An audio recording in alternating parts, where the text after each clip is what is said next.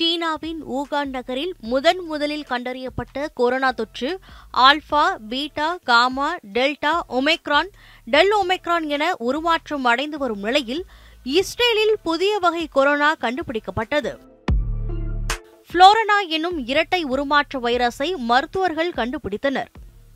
Influenza வைரஸும் corona வைரஸும் சேர்ந்து இருப்பதால் இந்த வைரஸுக்கு புளோரனா என்ற பெயர் சூட்டப்பட்டது.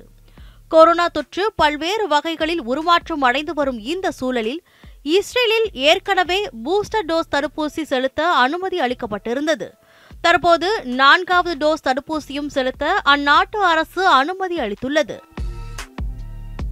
ஒரு கோடிக்கும் குறைவான மக்கள் தொகை கொண்ட இஸ்ரேல் நாட்டில் அறுபத்தி ஐந்து லட்சம் பேர் முதல் டோஸ் தடுப்பூசி செலுத்திக் கொண்டதாகவும் நாற்பத்தி இரண்டு லட்சம் பேர் இரண்டாவது மற்றும் பூஸ்டர் டோஸ் தடுப்பூசி செலுத்திக் கொண்டதாகவும் தெரிவிக்கப்பட்டுள்ளது. நான்காவது டோஸ் தடுப்பூசி செலுத்திக் கொள்ள அனுமதி அளித்திருக்கும் முதல் நாடு இஸ்ரேல் என்பது குறிப்பிடத்தக்கது.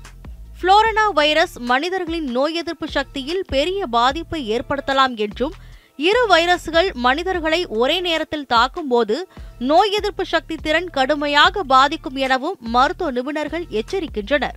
உலக நாடுகள் அனைத்தும் டெல்டா வைரஸ் ஒமைக்ரான் வைரஸுக்கு எதிராக கடுமையாக போராடி வரும் நிலையில் இஸ்ரேலில் புளோரனா வைரஸ் கண்டுபிடிக்கப்பட்டிருப்பது அச்சத்தையும் கவலையும் ஏற்படுத்தியிருக்கிறது. Rani news seven Tamil.